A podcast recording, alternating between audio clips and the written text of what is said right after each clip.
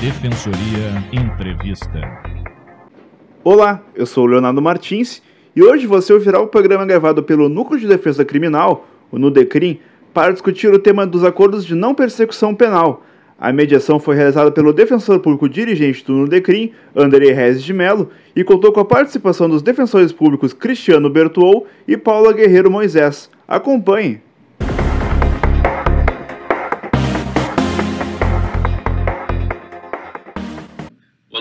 Ouvintes do podcast da Defensoria Pública. Uma satisfação muito grande recebê-los nesse ambiente virtual aqui, é, agora nessa, nesse programa do Nudecrim. Hoje nós estamos recebendo é, dois queridos colegas, Cristiano Bertual e a Paula Moisés Guerreiro, para discutir um tema que está bastante presente no cenário é, processual penal, que são os acordos de não persecução penal. Então, já de imediato, aqui eu gostaria de passar a palavra para a colega Paula, para que façam, digam um oi né, para quem está nos escutando e façam uma, uma pequena apresentação para que em, possam conhecê-la, né, Paula. Bom, meu nome é Paula, é Paula Guerreiro Moisés, Guerreiro vem antes. Uh, eu sou defensora aqui em Frederico Westphalen, não faz muito tempo, ingressei na carreira dia 19 de setembro do ano passado, então, uns oito meses, nove meses, nem sei mais. É... E, enfim, tô amando a carreira, né? Adorando o trabalho. E principalmente a parte penal, né? Que é a que eu mais gosto. E, enfim, uma apresentação bem breve, assim, é isso. Espero poder ah, ajudar aqui no podcast. Obrigado, Paula. Cristiano Bertol, eu já, já conheço há mais tempo aí, mas também que os ouvintes possam te conhecer aí, puder fazer uma. dar um olá pro pessoal. Beleza, Andrei, Paula, bom dia, bom dia, galera. É, sou defensor desde junho de 2012 e tem uma girada por aí, não tão grande quanto outros colegas, mas um tempo lá por Casca, Amaral, de Passo Fundo ali, depois por Novo Hamburgo, aí em várias especializadas e defensorias especializadas, inclusive a criminal. E agora, mais recentemente, Taquara também, agora mais recentemente e atualmente, estou é, em Dois Irmãos e Voti e circunstancialmente substituindo ali em Portão também, então, essa região aqui da, da metropolitana. Então, bacana, bacana esse momento aí com vocês. É, legal recebê-los então novamente aqui nesse, podcast, né?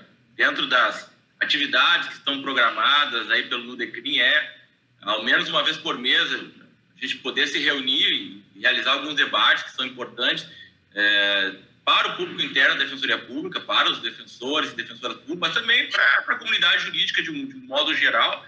E nós acabamos aí, acho que nesse nesse nosso caminhar dentro do núcleo de defesa criminal, nós acabamos nos deparando né, com, esse novo, com esse novo cenário jurídico, acho que um cenário importante, que dentro do pacote anticrime, quase que no apagar das luzes de 2019, nós somos brindados com alguns institutos novos, né, o juiz de garantias, o acordo de não persecução penal, que nós vamos conversar, e ele dá um, é, ele traz acho, maior ênfase, né, justiça penal negociada para o nosso para o nosso cotidiano forense, é uma gama muito grande de crimes né, que pode ser atingidos, pode ser objeto desse, desse acordo feito com, com a acusação, mas tem suas repercussões, né, repercussões positivas e repercussões negativas.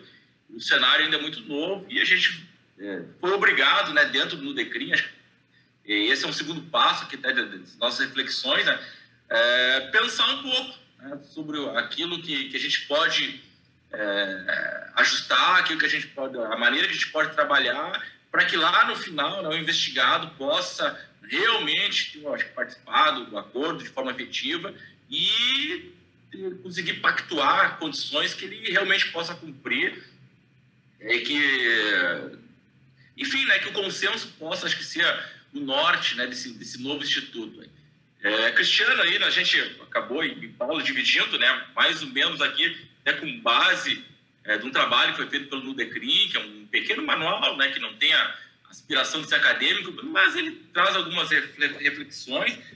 Mas essa divisão interna aqui no podcast. É, então, eu passo a palavra para ti, Cristiano, para fazer tuas considerações aí. E a gente vai batendo papo, vamos conversando aqui é, sobre esse, o ANPP, né, o Código de Não Perseguição Penal. Não, beleza, Andrei. Pois é, uh, seguindo, então, tentando seguir essa lógica de organização aqui do manual, a gente trata, como tu, tu mesmo falaste, da, que a NPP vem dentro dessa linha de uma justiça penal negociada que, se por um lado não é novidade no nosso ordenamento, né, porque nós já tínhamos ali a Lei 9.099 que trazia essas questões, enfim, tanto a possibilidade da, da transação quanto a possibilidade de suspensão condicional do processo, enfim, né, algo para evitar o curso processual, mas, por outro lado, ou seja, se não é uma novidade, mas, por outro lado, ela não dá para dizer que essas negociações são uma tônica ou uma característica do nosso sistema. Né? E, e isso traz, desde logo, alguns problemas, né? inclusive quanto aos poderes de barganha numa negociação, né? porque, especialmente para os nossos assistidos, de regra geral, uma negociação envolve tu poder ter argumentos para exigir que a outra parte ceda, né? Uhum. E especialmente quando nós tratamos aqui da de uma negociação penal, criminal, enfim, é, em grandes crimes, crimes empresariais, por exemplo, grandes crimes de corrupção, aí muitas vezes se tem realmente muito a negociar, né, muito a oferecer. Mas dos nossos casos, que são crimes no cotidiano da população mais simples, muitas vezes não se tem isso. Né? Especialmente, especialmente num cenário do, do, do, sistema de justiça extremamente punitivista, né? em que não se observam princípios básicos, uh, pelo menos não como regra, infelizmente. Uh, tive particularmente bons juízes com quem trabalhei, que observo, enfim, mas a gente sabe que isso não acaba não sendo a tônica e às vezes condenações são se chega a condenações sem uma efetiva prova disso. Então, quer dizer, o Ministério Público fica numa condição muito confortável. Sabe-se que muitas vezes se chega à condenação mesmo sem ter um elemento, um conjunto probatório uh, satisfatório. Né? Então, quer dizer, por que para eles negociar? Mas, enfim, enfim eu, não, eu aproveitar esse teu gancho até é, que trouxe esses estudos da transação penal. E, e, a gente, não, pelo menos eu tenho essa percepção que o, a transação penal, a suspensão condicional do processo, a figura do acusador era hipervalorizada nessa negociação. Né? Acho que é um grande desafio né, do, do ANPP é que realmente nós tenhamos um negócio. Um negócio, acho que para o acusador, para o Ministério Público, enquanto instituição, parece que esses crimes, vamos botar aqui de sujeitos ao acordo, eles permitem né, que o Ministério Público ele possa uh, direcionar, vamos dizer assim, as suas armas acusatórias para delitos de maior gravidade, delitos de maior repercussão social, talvez esse seja um grande benefício para o Ministério Público claro, e, para, e para, e para o, o investigado, cedendo uma parcela da sua liberdade, mas ele evitará um, um processo penal. Acho que o grande desafio é bem como tu trouxeste aí, é realizar de fato um negócio. Mas era essa a minha, minha pequena contribuição. Não, é só fazer um comentário que o Cristiano falou, que realmente é, eu vejo mais como uma espécie de, entre aspas, coação a aceitar do que uma negociação. Eu nunca vi, claro, não estou na carreira há tanto tempo, mas aqui em, Frederico, pelo menos, eu nunca vi a gente impugnar a proposta por ser desproporcional e o Ministério Público efetivamente mudar essa proposta. Ele mantém, né? E o, já vi muitos assistidos aceitarem a proposta pelo medo de sofrer um processo penal e ser condenado, mesmo eu dizendo para eles não aceitarem porque não tinha prova, né? Inclusive aqui eu peguei um, só que era carta precatória, que estava por posse de drogas para uso. E eu falei, isso aí vai ser considerado inconstitucional, não precisa aceitar. E aí ele, não, vou aceitar, tenho medo, né? Então, às vezes, acaba tendo essa um pouco de coação para aceitar pelo medo. Então não é realmente uma coisa com negociação livre. Tem uma cara de coação, né? É.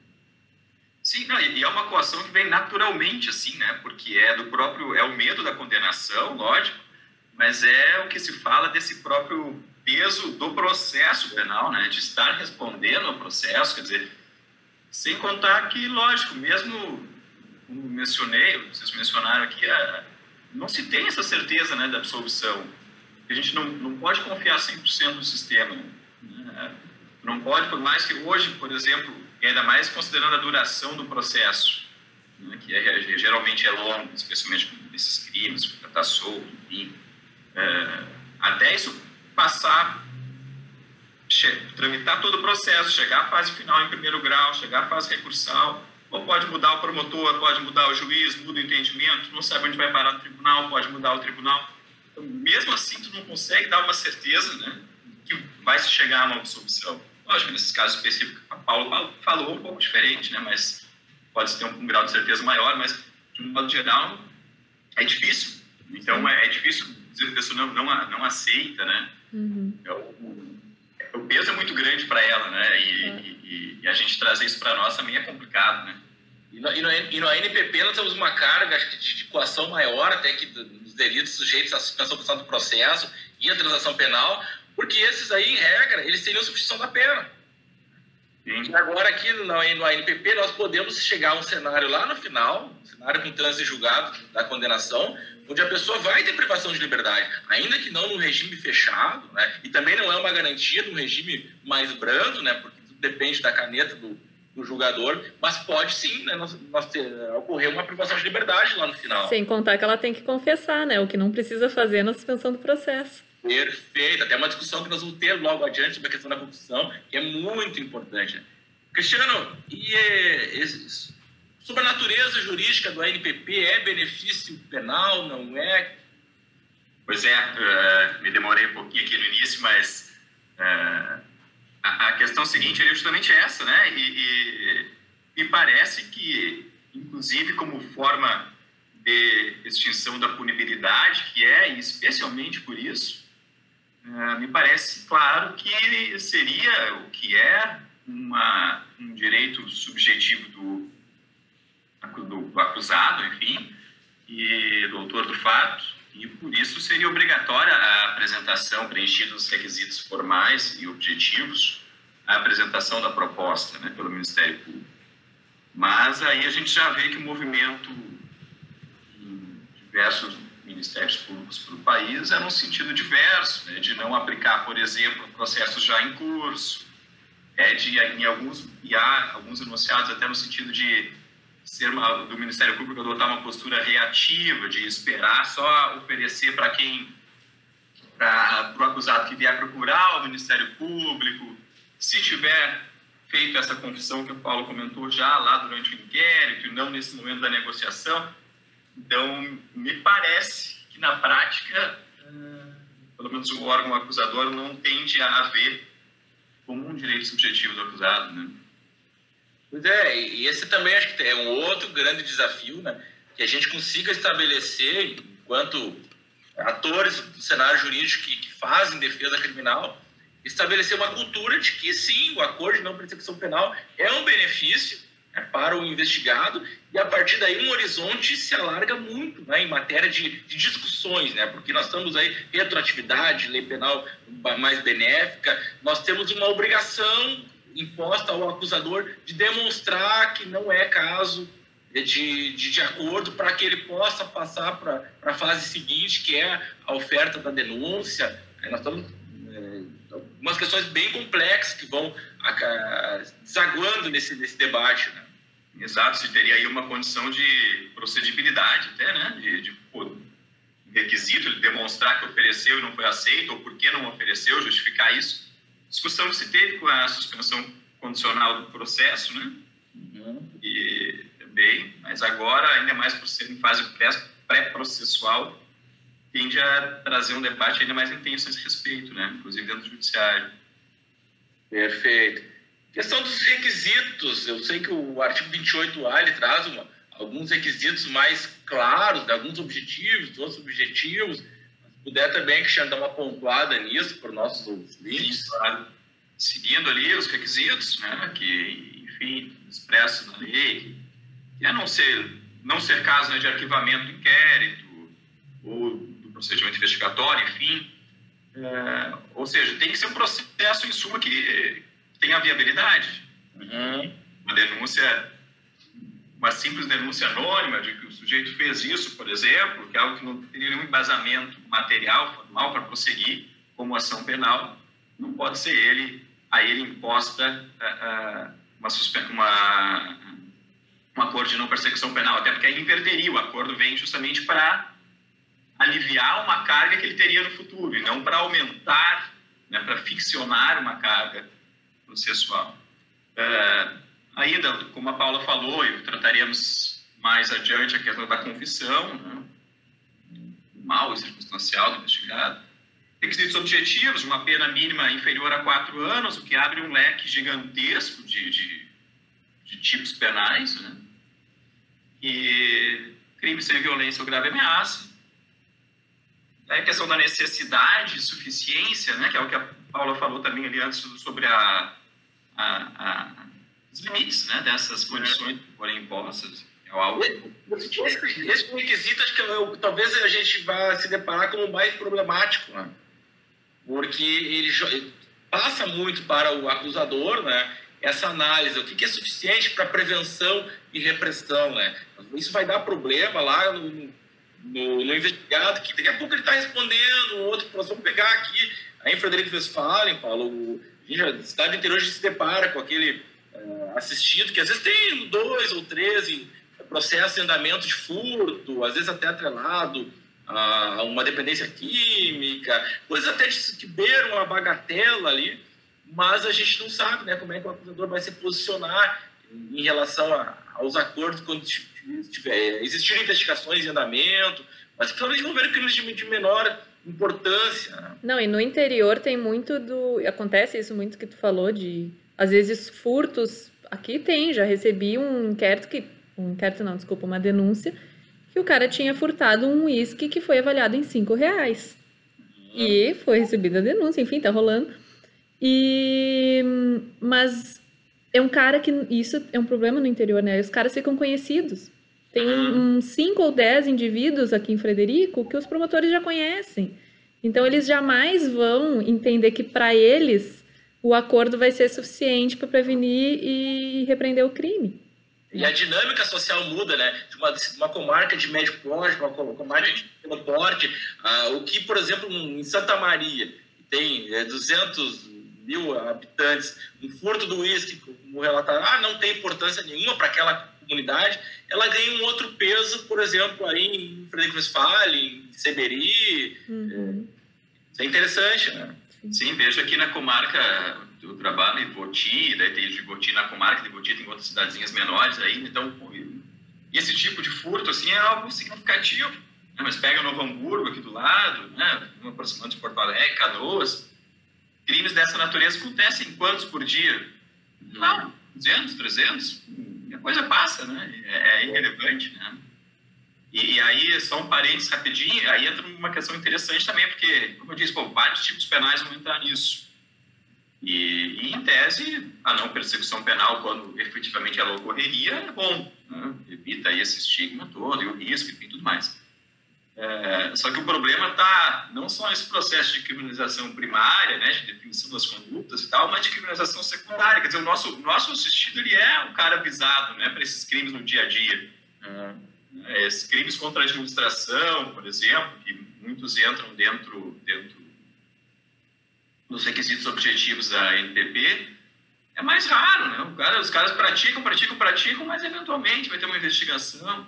Agora, esse, esse curto insignificante aí da, que a Paula referiu, o cara vai estar lá, porque pelo vício, como o Murray falou, vai estar repetindo isso e ele vai estar sempre sendo caçado, literalmente. Né? Uhum. Perfeito. Isso. Algumas causas aí impeditivas, então, seguindo aqui, Andrei, é, justamente não ser caso né, de transação penal, porque senão a transação seria, evidentemente, mais interessante do que a própria não persecução, né? E aí trata ali a questão de ser ou não reincidente, né? Então, ele, a princípio, sendo reincidente, não poderia, né? Ou essa habitualidade criminal, que aí abre essa, essa possibilidade dessa interpretação, como mencionaste, mais restritiva. Uhum. Mas também traz ali uma, uma exceção, né? que tem justamente a ver com a insignificância dessas infrações pretéritas, né? Ou seja, abre até a possibilidade para que um reincidente, inclusive, formalmente reincidente... Mas o que é, seria, né? Insignificante. É, não, exatamente. Deixa, como, como se falou há pouco na questão da suficiência, né, que é uma questão absolutamente aberta, agora, de novo, essa questão do que é insignificante nessas infrações pretéritas, né, também absolutamente aberto esse conceito, né, então é difícil. Não pode ter sido beneficiado nos últimos cinco anos, né, em linha com o que já se tinha nos outros institutos, tanto pela NPP quanto pela transação ou suspensão condicional do processo e é também em linha com outros institutos, não pode ser é, um crime praticado no âmbito da violência doméstica ou familiar, né? Restrições que já se aplicavam nos institutos da Lei 9099, né? É, algum, até onde que eu vou indo aqui? Posso ir falando aqui, Andrei? Pode, pode, pode seguir. Pressupostos de, de, de, de validade do consenso, a gente trata em seguida ali no, nosso manual, vamos chamar assim, ou conjunto de, de orientações, é, que seja algo efetivamente voluntário, né, fruto da vontade dele, não, não coagido nem nada. Importante, como a gente mencionou, que ele tem essa, até pela gravidade dessa decisão, que ele tem essa orientação é, por parte, por intenção técnica, né, se ele tiver advogado, por parte do advogado dele, enfim, mas no nosso caso, defensores públicos, para que ele possa ter uma compreensão ampla do que ele está sendo acusado, dos limites disso, como a Paula falou, quais são as chances dele ser condenado, ser absolvido, se prosseguir o processo, quais são as consequências se ele vier a ser condenado. E essa, essa voluntariedade acho que é, é muito importante, é, que, que, nós é, consigamos superar esse desafio de, ah, é mais um instituto para limpar a mesa. Porque isso tem uma repercussão, a, a rescisão por descumprimento, ela tem uma, uma repercussão gigantesca, porque ela é, em tese, ela, ela pode é, ter, evitar a suspensão do processo, tem essa, essa possibilidade, é, e vai ter a confissão, que a gente não sabe, vamos discutir mais adiante, questão do peso maior ou menor de, dessa, dessa confissão, e daqui a pouco o cara já se encaminha para um juízo de condenação, é, e a própria voluntariedade é importante porque querendo ou não, ele está, no acordo, ele está cedendo parte da sua liberdade nesse acordo. Sem dúvida, sem dúvida. E, e, e aí, essa voluntariedade passa pela, por essa instrução plena, né? Tu precisa ter plena ciência dos riscos, de tudo que está envolvido, né? Do que, que tu está abrindo mão, justamente. E aí está a nossa participação enquanto defensores, né? Essa orientação técnica, efetivamente. É seguindo aqui é, é, é, as condições né, da, desse acordo, né, que aí o, novamente a lei elenca ali, né, reparar o dano, destituir a coisa à vítima, exceto a impossibilidade de fazê-lo. Aqui também, novamente, a gente tem um, uma questão subjetiva, né, que vai trazer o que, que é impossibilidade efetivamente, o quanto que dá, especialmente para nós que trabalhamos com pessoas economicamente vulneráveis, né, e suficientes mesmo. Então, a gente, geralmente, é, será impossível essa reparação efetiva, né? Sim. Então, em que momento, só que em que momento, em que tamanho vai ser visto pela outra parte como efetiva impossibilidade, né? Denunciar bens e direitos indicados como instrumento, produto, proveito do crime, enfim, e aí, então, prestar serviço à comunidade, entidades públicas, por um período, isso é interessante, correspondente à pena mínima combinada, diminuída ao, ao delito, né? diminuída de um a dois terços, porque aqui também é um cuidado que tem que se ter, porque não pode o sujeito ser, por mais que, lógico, ter a NPP e manter o seu nome limpo, por assim dizer, é muito melhor do que lá no final do processo ser condenado e ter uh, ter que igualmente cumprir as penas restritivas de direitos. Por exemplo, no caso aqui, a prestação de serviços. Mas, por outro lado, não pode o cara aqui, no início, assumir um acordo de cumprir um período de prestação de serviço maior do que a gente sabe que ele teria lá no final. Né? Sim. A substituição. Então, essa é outra questão também, que se para ganhar, quanto, quanto que pode ser aplicado dessa redução, né? É, ainda adiante ali, essa prestação pecuniária, enfim, e, e novamente uma abertura infinita, né, que é cumprir outra condição indicada pelo Ministério Público, desde que proporcional e compatível. Só um então, detalhe, uh, a minha interpretação, como tem aquele ou ali depois do D, né, uh, que teria que ser um ou outro, né, eu acho que daí se o Ministério Público, porque na, às vezes eles fazem, né? Prestar serviço à comunidade e pagar e fazer não sei o quê. Então seria o papel da defesa dizer é um ou outro e talvez até propor que seja da escolha do investigado, né? Porque muitas às vezes não tem condições de pagar a prestação pecuniária e é muito mais vantajoso prestar serviço. Né? Então acho que seria um detalhe importante ser observado. É, essa questão da escolha tem justamente a ver, inclusive, inclusive valeria para a própria suspensão condicional do processo, enfim, para a transação. Isso. É da natureza da negociação, né? Exato. É o que se esperava que, que acontecesse na prática, né? Mas na prática a gente vê que nem sempre isso acontece. Às vezes o cara fala, meu, eu pago o salário mínimo, mas tem que ser em seis vezes. Não, não, não, não no máximo três, três e tal, quando muito. Pô, é, é, entender a natureza e a peculiaridade de cada um, né? Exato. Enfim, é, Espera-se que se aceite, né? E, e, e Bertol, essa questão da é negociação e tal, e negociação pressupõe, eu vou lá comprar um, um vamos pegar aqui uma roupa para mim, eu experimento a roupa, e o vendedor me diz o preço, e eu às vezes tem aquela, né, ah, eu vou, eu vou dar uma pensada.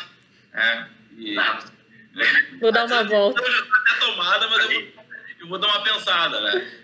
E a gente ganha aquele fôlego para refletir até, para ver se a gente é, precisa do, do vestuário, se está de acordo as ações. E aí eu te pergunto o seguinte: essa análise da, da proposta, um prazo razoável para que a defesa possa discutir com o, o, investigado aquilo que foi proposto pelo Ministério Público? Pois é, a, a lei não traz esse prazo, né? Mas então, o nosso manual trouxe ele como proposta, como sugestão, enfim, uh, prazo razoável, que seria o, equivalente ao da resposta à acusação, 10 dias, para se analisar isso. Acho até que, ultrapassado esse prazo, não se poderia ter alguma uh, sanção de nenhuma espécie, não, acho que não. Né?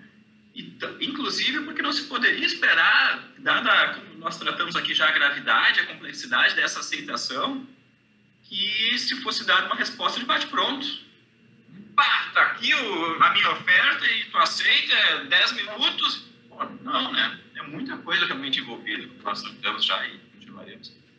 Então, no mínimo, no mínimo esses 10 dias, mas eu acho que não, inclusive passando disso, desde que não for razoável, né? O cara fica um ano pensando, aí é mais complicado, mas não se poderia dar por perdida a oportunidade de aceitar a NTP, né? E mais do que isso, não só aceitar, mas até, como tratamos já, fazer uma contraproposta, né? Comerciais, uma negociação, né? Perfeito. É, eu sigo agora aqui na nossa divisão interna aqui do, do manual, é com o caso de recusa do Ministério Público em propor o acordo de não persecução penal. E antes disso, até abrindo um pequeno parênteses, é, nessa questão de análise da proposta, nós não podemos esquecer é, o direito da defesa, e é um direito que precisa ser exercitado por nós, é de acessar o conteúdo investigatório, fazer uso da súmula vinculante número 14, e para até para a gente poder fazer um controle defensivo de, dos requisitos lá, por exemplo, se não é o caso de arquivamento. Né? Olha, para ver se existe um suporte fáutico mínimo para a oferta de uma denúncia, então, nós também não podemos ficar só vinculados à proposta, mas precisamos acessar o conteúdo investigatório. Porque daqui a pouco nós temos lá um expediente no Ministério Público ou expediente investigativo, ou até se começa a ter uma cultura da própria polícia judiciária, no sentido de que, olha, isso aqui vai dar acordo, eu registro aqui e boto uma capinha, o meu inquérito está pronto, vai para o Ministério Público e não se tem um suporte fático mínimo para poder desencadear uma, uma ação penal. Então, eu também acho que nós temos que ter esse cuidado de fazer, de controlar defensivamente os requisitos legais. Isso determina o acesso à investigação, acesso completo e restrito à investigação. Mas em relação à, à recusa do, do, Ministério Público, então, acho que a gente também tem que desenvolver alguns mecanismos né, para que isso possa ser superado. Nós não podemos ficar submetidos a um poder ilimitado. Né, do, evidentemente, a gente já, já percebeu, até por algumas questões que foram apresentadas por ti, que as, as cláusulas mais abertas que, do, que o legislador nos, nos, trouxe, elas deixam, parece que um caminho mais alargado para o Ministério Público percorrer. Mas também, em contrapartida, nós, podemos, nós temos que ter é, mecanismos para, olha, não, é, está equivocado a não oferta do, do ANPP por isso por isso, e eu posso percorrer, então, dois caminhos. Né? Um é o, é o administrativo, eu posso, e acho que dentro da negociação nós temos que também é, valorizar, por exemplo, que é dentro da negociação o pedido de reconsideração, é, demonstrar documentalmente, de forma fática, jurídica, que os o requisito existe, né? um mero pedido de reconsideração. Nós também é, podemos fazer uso do recurso administrativo ao Procurador-Geral é, de Justiça, que parece que é um caminho mais longo, né? mas de repente ele, ele, pode ser, ser utilizado também.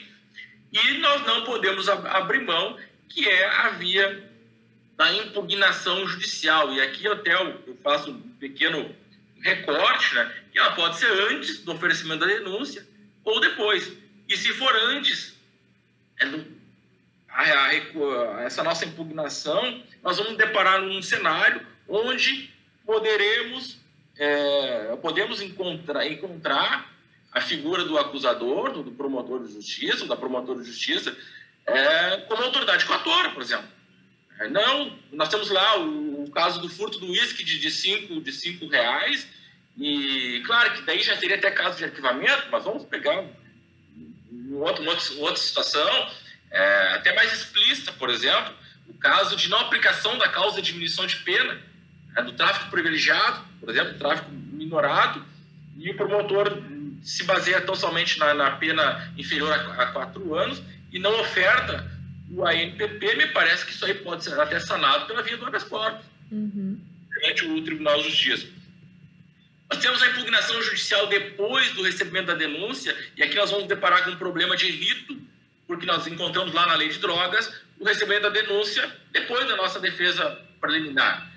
Agora, é, nós vamos nos deparar com um outro com um rito lá do comum, é, com o recebimento da denúncia antes da dialética com, com a acusação. E aí lá pelas tantas eu digo, olha, tem um problema aqui, não, não falta condição de procedibilidade, porque o acordo de, de não persecução penal ele era devido por isso, ou por, por aquilo, né? e eu acho que então, também nada impede de se criar cultura, é, é mais... É, é, mais esporádica, a gente vê na jurisprudência, mas há casos de juízo de retratação, do, do, do julgador é, também poder fazer esse controle, como a própria lei permite né, que, que ele readecue algumas cláusulas, vamos conversar um pouco sobre isso, mas me parece que sim, pode ocorrer um juízo de retratação quando ele fizer análise da nossa resposta à acusação. Há casos que são explícitos de, é, de erros, né?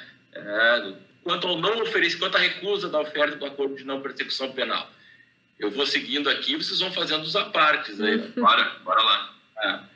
O atendimento do investigado também, eu acho que ele, ele acaba se, se emaranhando com uma outra série de considerações, o investigado ter acesso a, ao conteúdo investigatório. É, nós temos as nossas formas de atendimento, as nossas resoluções internas, né? mas nós vamos deparar, por exemplo, com o assistido que veio lá é, de, de, de Alagoas, lá de Maceió, e daqui a pouco ele está portando uma notificação de um acordo de não persecução penal.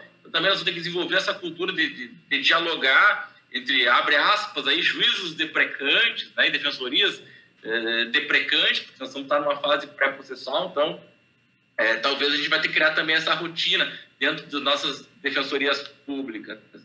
Né? É, prosseguindo aqui, também um outro ponto bastante importante, que é a questão da desistência, readequação, revisão e rescisão do, do acordo. Né? A desistência parece mais fácil a qualquer tempo. Antes da homologação do acordo, eu posso levantar a mão lá, ó, oh, eu pensei melhor, né? nas vésperas de, de, firmar o acordo, eu entendo que não que vou enfrentar o processo ou com o risco de enfrentar esse processo e não vou fazer o acordo. E a readequação judicial é que a gente tem que tomar um pequeno cuidado, porque pode o, o legislador faculta ao juiz é, tomar essa providência de readequar, e eu acho que o juiz só pode readequar em dois casos, quando estiver nulidades de ofício ou quando for favorável ao acusado, não pode readequar um acordo para tornar ele mais rígido uh, para o investigado, sob pena de violação do sistema acusatório. Acho que também esse, esse controle, essa observação a gente tem que ter no nosso dia a dia. É, é, lógico, né, a gente até, até antevê assim, a possibilidade de, ah, de, de alguns casos, pontualmente, é, alguns juízes se assumirem dessa posição de acusação e dizer, não, está insuficiente, eu julgo que está insuficiente, o cara tem que pagar mais. Perfeito. Realmente é algo que não se coaduna ao sistema acusatório. Né? É, isso, a suficiência deve ser avaliada só quanto a se não foi excessiva as imposições, né? Sim, exato. Um outro ponto que a gente acabou colocando no nosso manual foi a revisão extrajudicial antes da homologação é, que também é, é mais uma, uma, uma, possibilidade de acordo, o acordo está prontinho, mas daqui a pouquinho já, ah, não, vamos dar uma revisada. É, é, é quase que dentro da, da proposta e contra-proposta.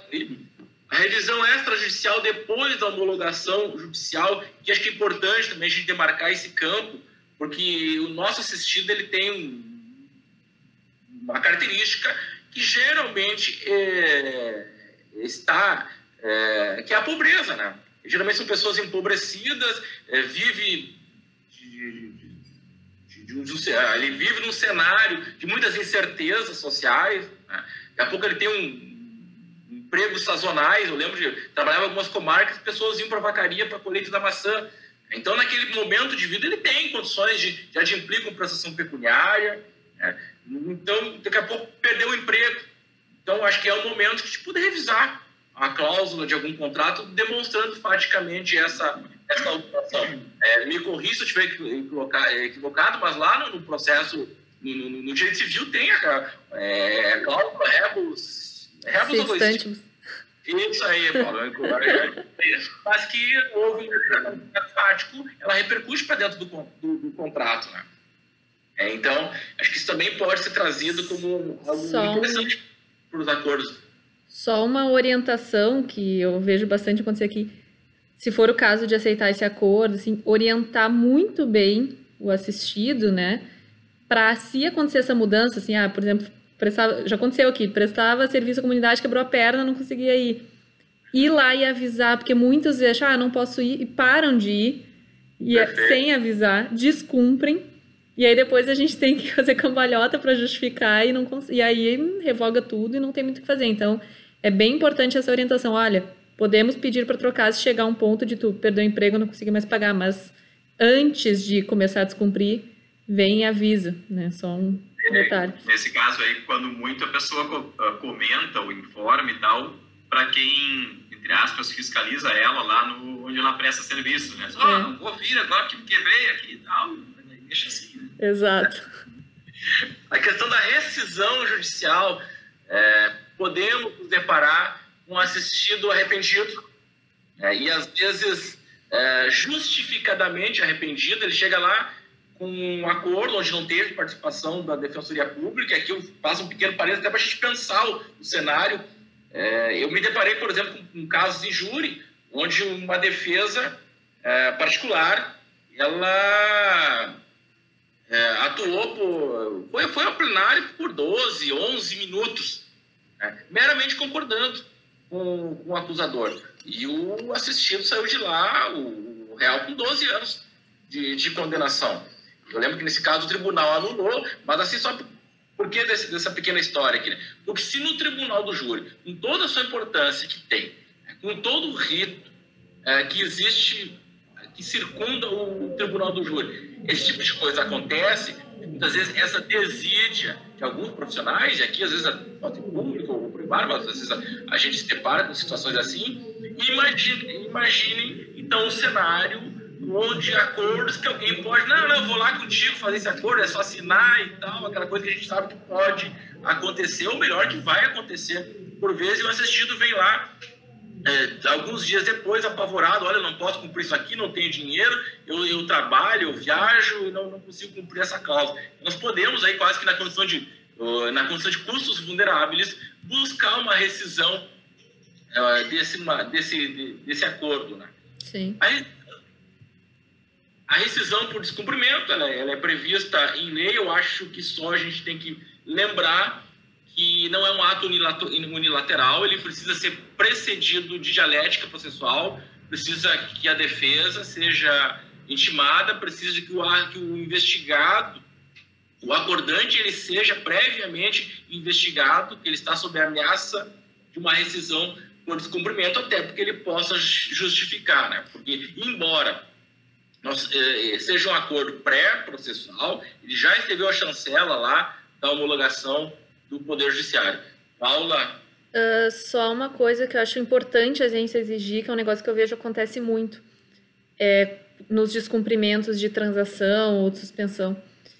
É, nos intimam para fazer o contraditório, para justificar o descumprimento, a gente não consegue contato com o assistido, e aí a gente pede a intimação pessoal para que ele possa ficar sabendo e se justificar, e já revoga, né, direto sem tentar achar ele, né? Então acho que isso é um negócio que eu sempre tento rebater e é importante que a gente observe o contraditório não tem que ser só da defesa técnica, né? Mas do próprio indivíduo que fez o acordo, caso ele descumpra.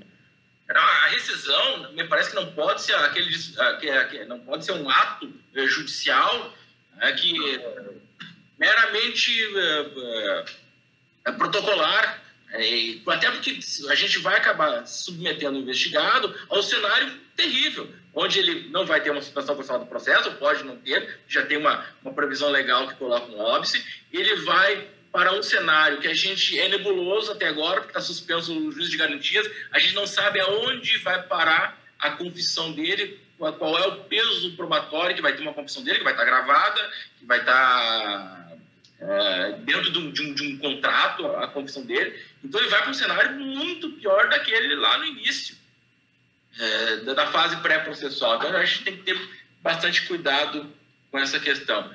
É, acho que a confissão ainda é comigo aqui, sim.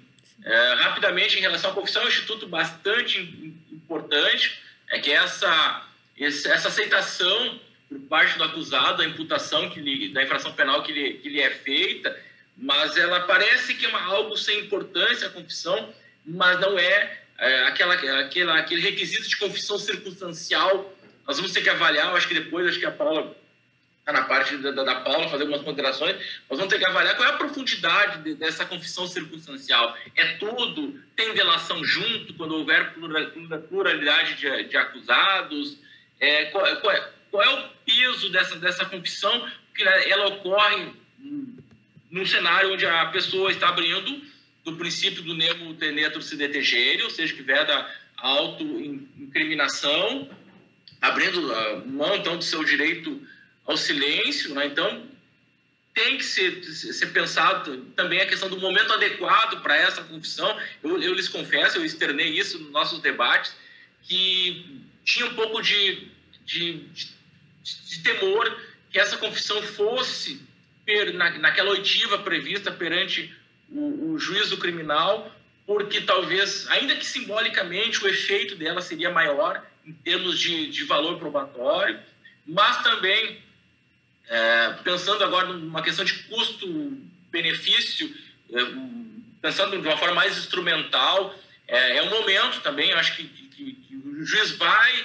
a, averiguar a existência lá do, do, dos requisitos do consenso, a voluntariedade dele, então essa confissão realmente tem que ser voluntária, então talvez acho que sim, seja o momento mais, mais adequado para a confissão. Então, o valor probatório, né, eu acabei já, já adentrando aqui. Não, e acho, é... acho que a gente pode exigir, caso haja rescisão e tenha confissão, uhum. que só se possa usar como base para condenação aquela confissão se ela for confirmada no interrogatório, porque a gente pode argumentar, né, na minha visão, que o interrogatório deixou de ser um meio de prova para ser um meio de defesa já há um tempo. Justa e justamente por isso que ele é, ele acontece no final. Então, depois que foram colhidas todas as provas, que o réu já vai saber tudo que tem ali contra ele, que ele vai poder decidir se ele confessa ou não. Então, é muito temerário usar uma confissão que aconteceu pré-processualmente com, com o mesmo valor daquela que acontece no interrogatório. Então, a gente poderia argumentar, no, no caso da rescisão, que só se pode utilizar, uh, que teria que ser, na verdade, equiparado a uma confissão em sede policial. Perfeito, né? perfeito. E, e, e, claro, como, se o, o, STF optar pela constitucionalidade do, do juiz de, de garantias, nós vamos ter um cenário onde essa confissão do acordo ela vai ser acautelada lá no juiz de garantias e não vai para é. o juiz que tem a competência para processar o caso, o caso penal. Bom, aí nós temos uma, uma solução jurídica razoável e, e adequada, né? Uhum. Agora, é, de, de, outro lado, se por acaso tiver um desfecho diferente na DI 6299, nós temos que lembrar que ela foi que, que é uma confissão, abre aspas, botar aspas nessa confissão, porque ela é feita num momento onde sequer existe contraditório, porque ele não tem ainda uma denúncia. Ele não sabe do que está se defendendo. Ou seja, um princípio basilar que é conhecer, do contraditório, que é conhecer é, o, o, aspecto da, integral da, da, denúncia, ter a informação daquilo que eu estou sendo acusado, e para eu poder rebater durante a autodefesa, não, não existiu.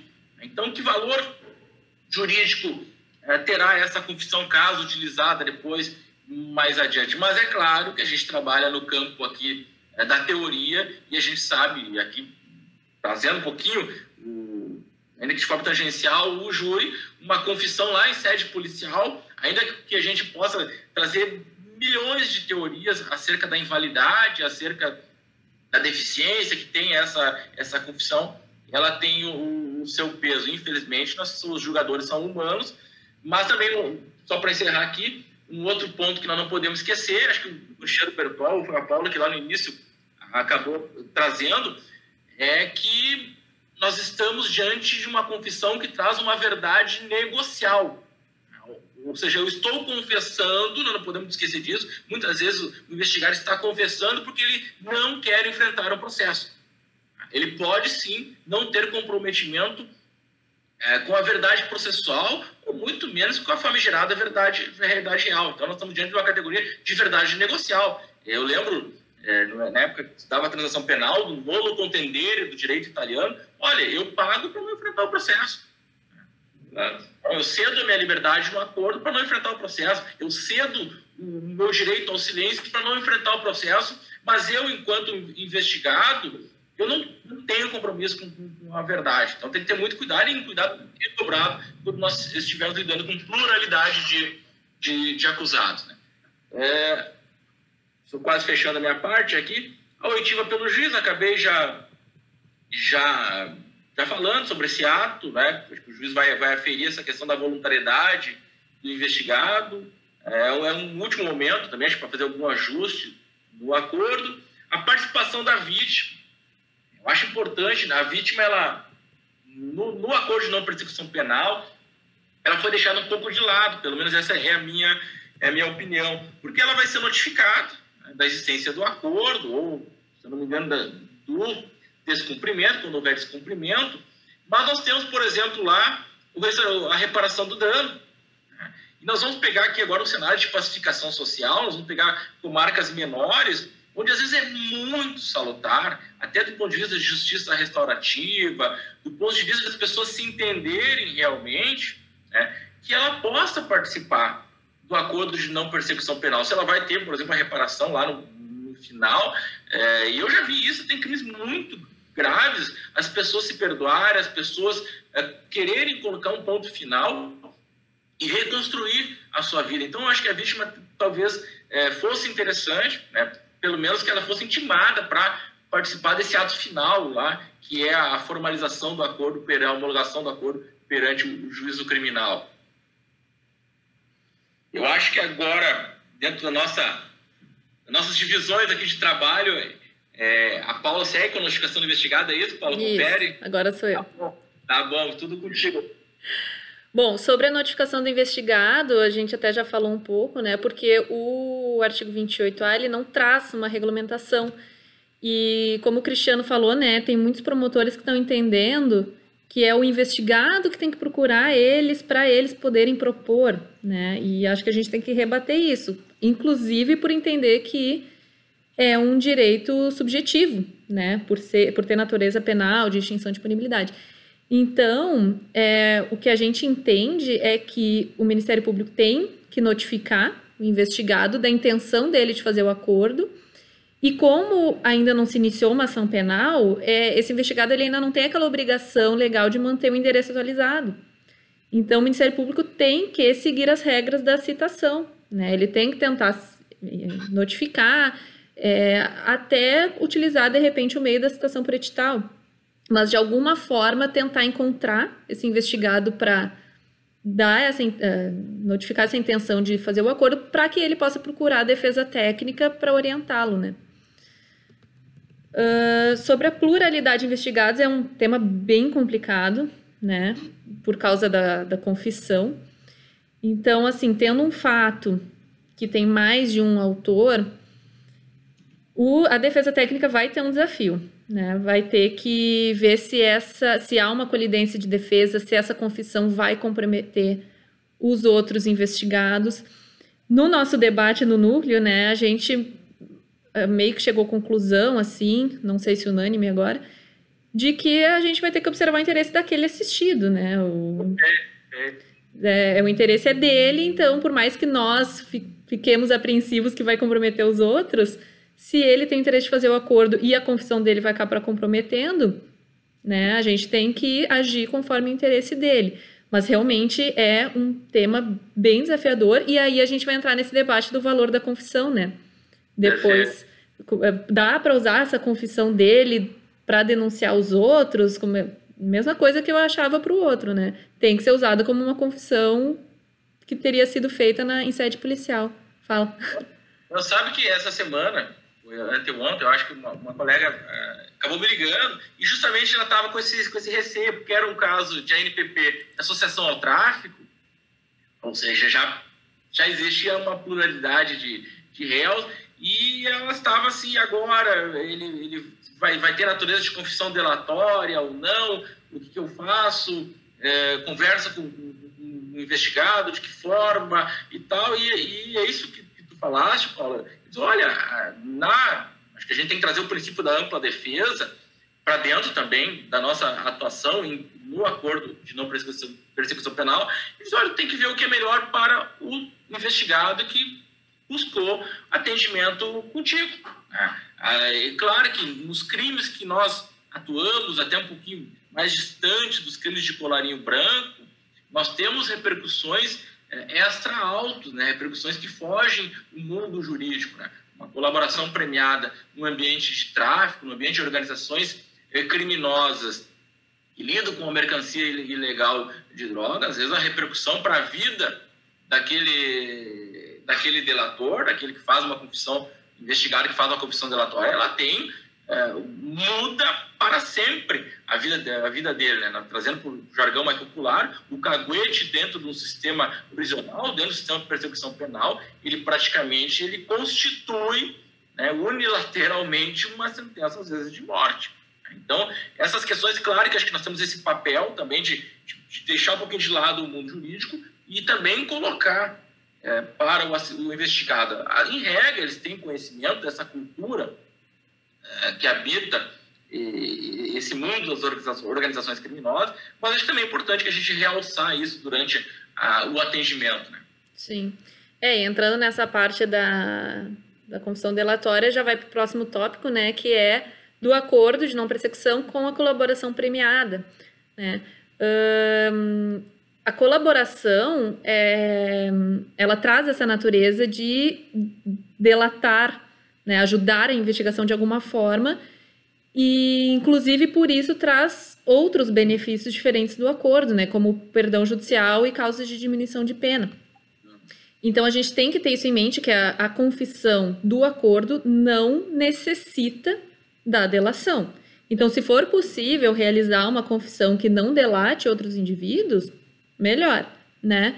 E se for o caso de o Ministério Público achar mais interessante a colaboração premiada, for um caso que cabe os dois, enfim, é, seria o nosso papel exigir que, uh, como o indivíduo não tem obrigação, né, exigir que se faça uma mistura né, dos institutos. Então, se o Ministério Público quer uma confissão é, que delate outras pessoas, que façam um acordo também com os benefícios, por exemplo, do, do perdão judicial ou a outra atenuante de pena, né? Então, que se faça essa mistura de tudo, o que for mais benéfico, né, para o investigado. Aí vai se ver caso a caso.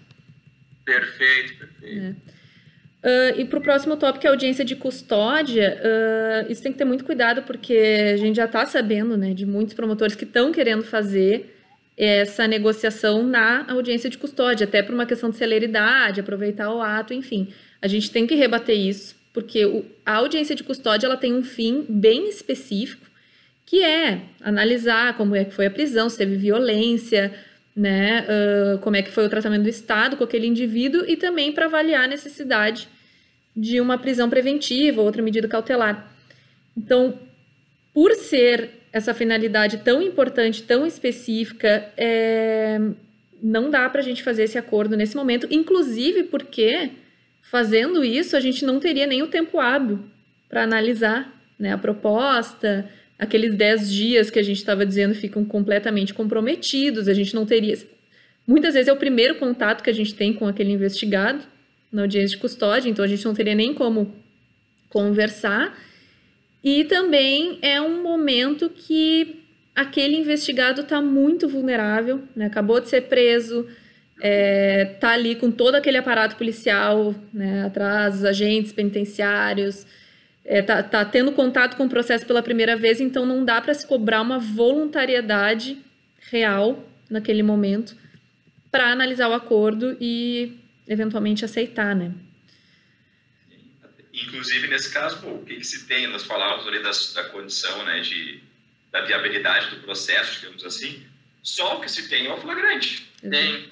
É, se, se a audiência custódia está acontecendo no máximo 24 horas depois do flagrante, não dá para acreditar que foram feitas outras investigações nesse meio tempo que, que robusteceram o um inquérito. Exato. Então, só o que se tem no flagrante. Então, é. isso. Sem contar essa questão que é coação certa, né? O cara não tem condição psicológica e tal de se dizer livre, né, para escolher, né? Não, sabendo que se não aceitar, já vai direto para prisão de novo, né? Se já for feita a decretação da preventiva. Perfeito. Sobre o procedimento, é, uh, isso aí também a lei não, não regulamenta, né? Então é uma dúvida que muita gente está tendo. Uh, o que, que no manual a gente propõe, né? Que se crie esse canal de comunicação entre a defesa e o Ministério Público, por exemplo, um e-mail para que o promotor mande as propostas, que, que a gente possa analisar com antecedência e, claro, que se oportunize um contato entre a defesa e o investigado, sem a presença do Ministério Público, para poder debater, fazer aquela contraproposta, né? E aí depois, mediante combinação, uh, que até está no manual, né, da rotina de todos os envolvidos, é efetuar os outros atos, né? A audiência, enfim, para homologar. Uh, e também no, no, manual a gente comenta, né, que é interessante, no caso da pluralidade de investigados, que os acordos sejam feitos individualmente, ainda que idênticos, né, para trazer uma fiscalização melhor. Uh, bom, prerrogativas dos membros da Defensoria Pública, evidente que tem que continuar sendo observados, né? Claro que a lei não traz nenhum, o prazo em dobro, por exemplo, não traz nenhum prazo, não, não teria muita influência aí, mas evidente que intimação pessoal, todas essas coisas têm que continuar sendo observadas, mesmo na fase pré-processual. Aí, aí entra é, nessa questão da prerrogativa, né? Entra, por exemplo, a vista dos autos. Né? É. A vista do inquérito, do inquérito policial. É algo que daqui a pouco vai surgir. Né? Claro, parece que né, seria um ato quase de insanidade que do, do, do, acusador ele não, não possibilitar o acesso.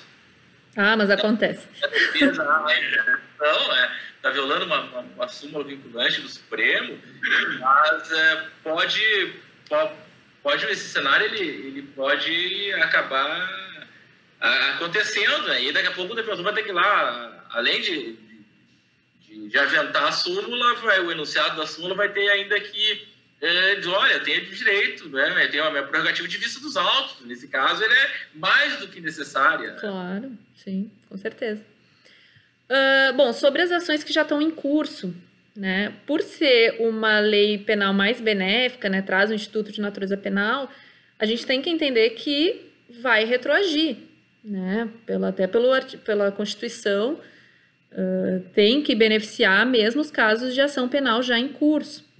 O Ministério Público tem um provimento, né, o 1-2020, que prevê até que poderia se aplicar desde que não tenha tido, por fato anterior, né, a lei, desde que não tinha, tenha tido denúncia, recebida denúncia, né. Claro que a gente tem que rebater isso. É, seria o mesmo caso que teve, o debate que teve na suspensão condicional do processo, que a jurisprudência acabou se consolidando no sentido de que tem que retroagir. Se a ação está em curso, tem que ser dado vista ao Ministério Público para ver a viabilidade da, da proposta, um, ainda que já recebida a denúncia. Então, esse é um negócio que a gente tem que rebater, tem que lutar para que seja reconhecida essa natureza penal, né? Porque, enfim, para mim não, não tem nem dúvida, né? se extingue a punibilidade, mas sabemos que vai ser um desafio, né? Que o Ministério Público vai querer uh, impugnar isso.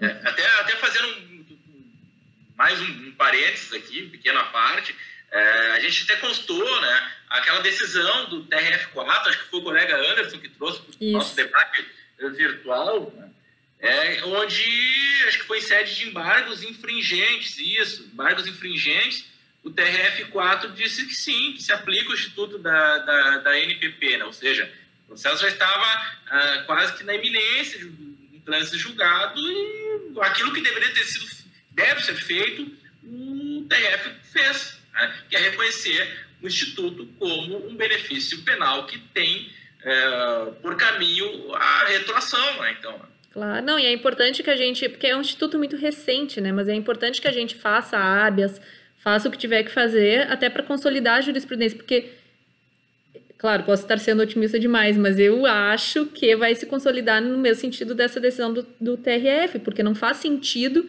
entender de uma forma para o sursis processual e de outra para o NPP, né? Mas é, é, importante que a gente não se não fique conformado com a negativa do Ministério Público, que vai vir, e não utilize os meios que a gente tem, né? Então, acho que fazer é, é um habeas corpus hum, ou uma eventual apelação é, tem que ser feito, né? E uh, para os casos que já tem trânsito em julgado, seria a mesma lógica, né? Por ser um instituto de direito penal também, a gente tem que, tem que reforçar que dá para retroagir aplicando a súmula 611 do STF e a, e a LEP, né? Para o juízo da execução aplicar. Claro, tem, a gente viu, né, que tem uma decisão do STF que já entendeu ser impossível o sursis processual nesses casos. Mas, de qualquer forma, hum, é, a gente sempre tem que tentar reverter a jurisprudência que for prejudicial para o réu, né? Tem que ser considerado considerada a lei penal mais benéfica. Né? Esse, esse, é, esse é, é, é, uma questão bastante interessante, né? Porque nós podemos nos deparar com um cenário com pessoas condenadas e onde a repercussão é gigantesca na vida das pessoas, até porque nós estamos falando com delitos que eles dentro do sistema penal, eles têm uma, uma razoável, é, um razoável montante de pena, pena é, inferior a, a mínima inferior a quatro anos, vamos nos deparar com delitos bastante é, vamos dizer assim, interessantes, né? E eu, eu, acho que nas nossas discussões ali até, acho que a gente acabou exemplificando, vamos pegar com um delito praticado contra a administração pública, é, onde o funcionário público lá, ele acabou perdendo o cargo. Uhum. E está lá já cumprindo pena e perdeu o cargo como, como efeito é, acessório da, da pena. E, então, qual é o cenário lá no juízo de execução penal? Né? Então, acho que sim, acho que dá para se trabalhar, mas eu acho que sim, com menos esperançoso com a, a receptividade é, em matéria de política jurisprudencial, porque talvez até para evitar é um cenário, vamos dizer assim, é, talvez o termo correto não seja, não seja de, de desorganização do, do ambiente do, da, da, execução penal, né? a, a, jurisprudência acabe se consolidando no sentido de que não, o prazo julgado não é possível. Não podemos esquecer também que daqui a pouco seria até o caso de revisão criminal também, né? Sim. É, seria a jurisprudência defensiva, aquela coisa, né? Mas a gente tem que tentar igual, né? Não dá para só se conformar. Uh, mesma coisa se tiver readequação típica, né? Alguma coisa aconteceu com aquele com a tipificação do delito que tornou a pena, enfim, que fez com que o crime entrasse nos requisitos. É, também, mesma lógica, teríamos que pedir a, a revisão uh, para ver se é o caso da proposta do acordo, né? Uh, bom, prisão cautelar é completamente desproporcional que um caso que aceite acordo aceite também a prisão preventiva, né? Porque se é um, um delito com, com a pena mais baixa, que aceite essa, essa justiça negocial, que a pessoa não seja nem denunciada, não faz sentido nenhum que ela seja presa, né? Então a gente tem que. Não dá pra gostam, se não aceitar o acordo, eu vou te prender. é, aí acaba virando uma coação, né? Aí tira totalmente o elemento da voluntariedade.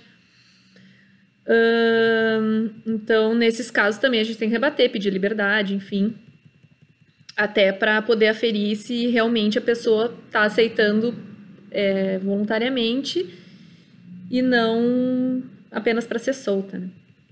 Bom, é, indo para os princípios informadores do acordo. Bom, tem o princípio da legalidade, né? A gente não pode sair do que está previsto em lei. Então, os, as condições previstas para o acordo não podem se confundir com uma pena né? A não ser aquilo que já está previsto, a prestação pecuniária ou prestação de serviço de comunidade. Aquele requisito que está aberto, outras condições impostas pelo Ministério Público, temos que ter cuidado para não, não ver que, na verdade, o órgão acusatório está já dando a pena que seria no final para o indivíduo, né, sem o processo. Isso também entra na, na, na própria boa-fé, né? Teria que ter um dever de lealdade, tanto do Ministério Público como da Defesa, e de cooperação. Isso englobaria é, a comunicação, é, o envio da, do inquérito, da investigação, né, cooperação entre os órgãos, uh, para possibilitar o, o cumprimento do acordo também. O princípio da intervenção mínima, assim como do direito penal como um todo, entra aqui também. Se a gente entender que o crime é irrelevante, que o bem jurídico não foi realmente atingido, acaba entrando até no caso do arquivamento do, da investigação, né? Então, seria até um, uma causa... Um, não, não entraria no requisito do acordo, teria que se arquivar a investigação e pronto. Ah, uma coisa que está no manual que eu achei interessante também é nesses conflitos da, que tem entre vítima e investigado, verificar também se esse conflito não pode ser revisto em outra área, né? Do direito. Sim. Né, uma área civil, enfim. Importante que aí não tornaria desnecessária a aplicação do direito penal. Né? Uh, o princípio da informação entra nisso também, da notificação do investigado, ele tem que ficar sabendo, ele tem que poder consultar a defesa técnica, estar tá a par do que, que tem contra ele na investigação, tudo isso é essencial para que se possa falar em acordo, né? Não, não tem como fazer uma negociação sem, sem estar a par de todos os elementos dessa negociação. Proporcionalidade, Bom, isso aí é meio é evidente, não dá para dar uma condição desproporcional ao caso. Dignidade da pessoa humana é um princípio que tem que ser observado em absolutamente tudo. Não dá para trazer uma condição que vá é, alguma condição desumana, indigna ou até vexatória né, para o indivíduo. Isso aí teria que ser visto caso a caso. E um que eu achei bem interessante da gente observar, que é o da pessoalidade, né? Assim como a pena, essas condições não podem passar da pessoa. Então, se, por exemplo, a prestação pecuniária for fazer com que a pessoa prejudique o sustento da família dela, acaba que a condição está tá atingindo pessoas que não têm nada a ver, né? Então, isso aí também tem que ser observado. Uh, bom, o próximo tópico aqui é... Bom, caso de diminuição de pena, essa lei, ela, ela fala, né, que... É, nesses casos de diminuição de pena, até gostaria de, de fazer um, um, debate dentro do debate aqui, é. porque a, a lei fala que deve ser observada as causas de diminuição de pena, Sim. mas ela não dá qual é o patamar, se o mínimo ou o máximo. Eu sei que em relação à, à transação penal, me corrija se eu estiver equivocado, é, acho que está até simulado isso, se utiliza a redução mínima. Sim. Mas o. E agora, nas causas de diminuição de pena? É, vamos, será que nós vamos fazer um, um juízo mais concreto? É, porque aí, daqui a pouco, ah, vamos pegar metade, ou a, gente antevendo até o juízo condenatório. Não, esse juízo condenatório, se ocorrer o juízo condenatório, nesse caso, é dois terços de redução. Vamos pegar uma tentativa, delito tentado, é uma tentativa branca Claro que eles estão falando de, de, de, homicídio, vamos pegar uma tentativa que recém deu seus primeiros passos em matéria de intercrimes, onde é o caso clássico de redução máxima de dois terços. Sim. Então, talvez o caso concreto ele também nos obrigue a fugir um pouco dessa abstração da redução mínima. É, claro que a gente sempre vai tentar argumentar que tem que usar a causa de aumento que menos aumenta, de, de diminuição que mais diminui. Mas eu achei essa proposta bem interessante, ainda mais porque já, vai ter, já vão ter elementos é, investigativos que vão já apontar mais ou menos, bem mais ou menos, mas já daria para ter uma ideia qual seria a fração. Então, se a gente entender que caberia uma fração de diminuição maior do que a mínima, daria para se argumentar isso. E dentro da lógica da negociação, né, do jeito negociado, está plenamente possível, viável isso, né, de tratar do caso concreto. Exato. Uh, bom, o próximo que é o da condenação anterior e da reincidência era aquilo que a gente estava falando, né? Como a lei só fala em reincidência, a gente tem que argumentar que se tem uma condenação sem trânsito em julgado, não dá para impedir, né? Não é reincidência. E nos casos da reincidência, como é, a lei não fala bem especificamente o que, que seriam as infrações insignificantes, sem relevância, Claro que a gente vai argumentar que as, que as de menor potencial ofensivo claramente entram nesse requisito, e podemos argumentar também as de médio potencial ofensivo, né? Dependendo da conduta. Daria para argumentar que não, não se encaixa como causa impeditiva. A meu ver, vai ser um desafio isso, porque assim, a lei ela ainda é abrangente em dizer, ah, ou outros elementos que demonstrem habitualidade. Hum. Então, por mais que a gente diga, ah, ele não é reincidente, não teve trânsito em julgado, é quando a Ministério Público vai dizer, é, mas olha, isso, isso e aquilo mostra que ele é um criminoso habitual. Então, vai ser um desafio que vai ter que ser, ser visto caso a caso, né? Uh, acho que esse aqui é o último tópico, né? É. Eu acho que sim. Aí, em casos que caberia o acordo e a suspensão condicional do processo, a gente teve um debate para verificar o que fazer, qual seria o mais benéfico. Teria que se ver caso a caso, claro, uh, que seriam os casos de pena mínima até um ano, né? Pelo que a gente debateu, em regra, o acordo de não persecução seria mais benéfico, né? Não só porque não ali na lei diz, né, que não consta, não vai constar na ficha de antecedentes criminais, exceto para ver se, se foi beneficiado nos últimos cinco anos, né? Mas em regra não vai aparecer. E hum, uma coisa que a gente vê muito na realidade é que a suspensão condicional do processo, muitas vezes, ela é descumprida por durar muito tempo, né? Ela dura dois anos e por mais que, por exemplo, a prestação de serviço de comunidade o indivíduo cumpra em quatro meses, ele ainda tem que comparecer em juízo, né, pelo restante do tempo até completar dois anos. E acontece muito do indivíduo parar de comparecer, porque é muito tempo mesmo. Eu acho desproporcional, né? Que ele tem que comparecer mais tempo do que a pena mínima. Hã? É confuso para eles, inclusive. Muitas vezes o cara pensa, ah, tem que. Já cumpri minha prestação comunidade, acabou, né? Não, ele tem que continuar comparecendo. E isso não tem no acordo, né? Não tem esse dever de. A não ser que o Ministério Público comece a colocar. Mas, em regra, não tem esse dever de, de comparecer em juízo por dois anos. Então, além de não ter um processo iniciando, a probabilidade de se descumprir é menor, né? Claro que tem que ser avaliado caso a caso, porque vai ter uma confissão, que na suspensão não tem. Então, é, vai ser difícil, mas vai ter que se avaliar o que, que tem na investigação, se as provas estão realmente muito fortes contra o investigado, o que faria com que a confissão ou não confissão não fizesse tanta diferença, né? mas assim, a, a nosso ver era, em regra, o acordo vai ser mais benéfico, mas sempre bom avaliar, porque nós entendemos que é direito subjetivo do réu os dois, né? Então a gente poderia exigir, não, a gente acha a suspensão mais, mais benéfica nesse caso. E outra, para finalizar, é, o Ministério Público, os promotores geralmente têm um, uma proposta de suspensão padrão, né? A gente tem que observar se, com a possibilidade agora do acordo, eles não vão do nada endurecer essas propostas, justamente para dizer, ah, não, o acordo é mais benéfico porque traz um só quatro meses de prestação de serviço de comunidade, enquanto uma proposta de suspensão traz dez. Então, isso tem que ser impugnado, tem que ser observado e impugnado. Se começarem a endurecer, impugnar essa desproporcionalidade e pedir uma justificativa, né? Porque pode acontecer.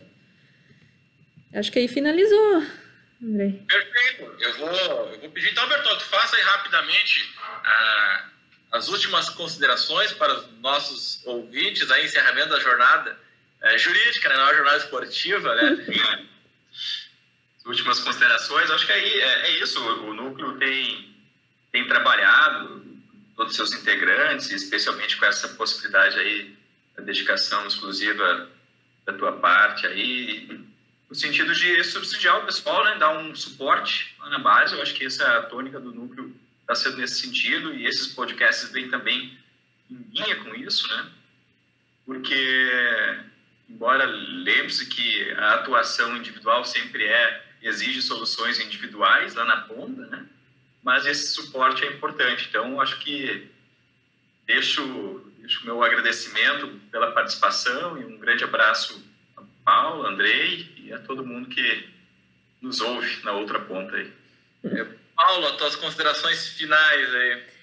É, uh, acho muito legal a gente poder fazer esses, essas atuações para ajudar o pessoal, né? Principalmente nesses casos de, de novidades, institutos que está todo mundo se deparando pela primeira vez, todo mundo confuso, meio perdido.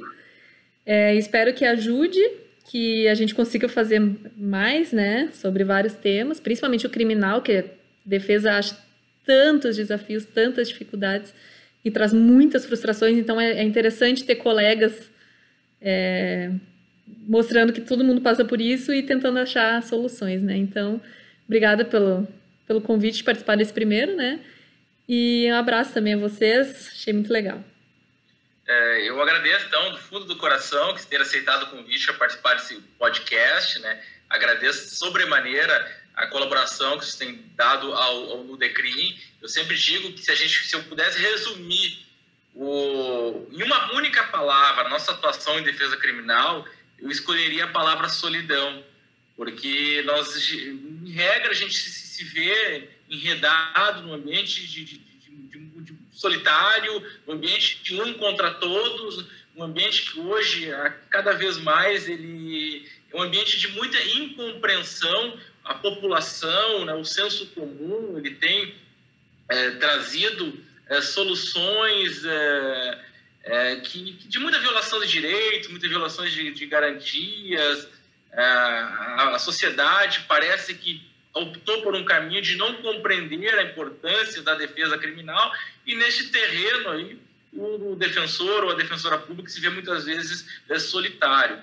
E então o Nudecrim eu acho que tá, deve adotar essa, essa pegada, vamos dizer assim, né, de, de acolhimento, de, de dizer assim, olha, estou tô, tô, contigo, estou te acompanhando. É, é, claro que é uma novidade, o ANPP é uma novidade para todos nós, Né? Mas eu acho que é isso aí, a gente poder debater, é a partir do debate que nós vamos, vai, vai surgindo soluções, é a partir da atuação muito brava, muito valorosa do, do, nosso colega lá na linha de execução que nós vamos formando jurisprudência, como disse a Paula, não podemos desistir, é, é, é, é um, é um jogo muito estratégico, é um jogo de tabuleiro, que a gente vai movimentando uma peça daqui, uma peça dali, é um perde-ganha, mas eu acho que ao fim e ao cabo a gente está sempre pensando numa melhor solução para o assistido, que por seguinte é uma solução melhor para a sociedade, né? porque está em jogo é um, uma carta que foi é, celebrada lá em 88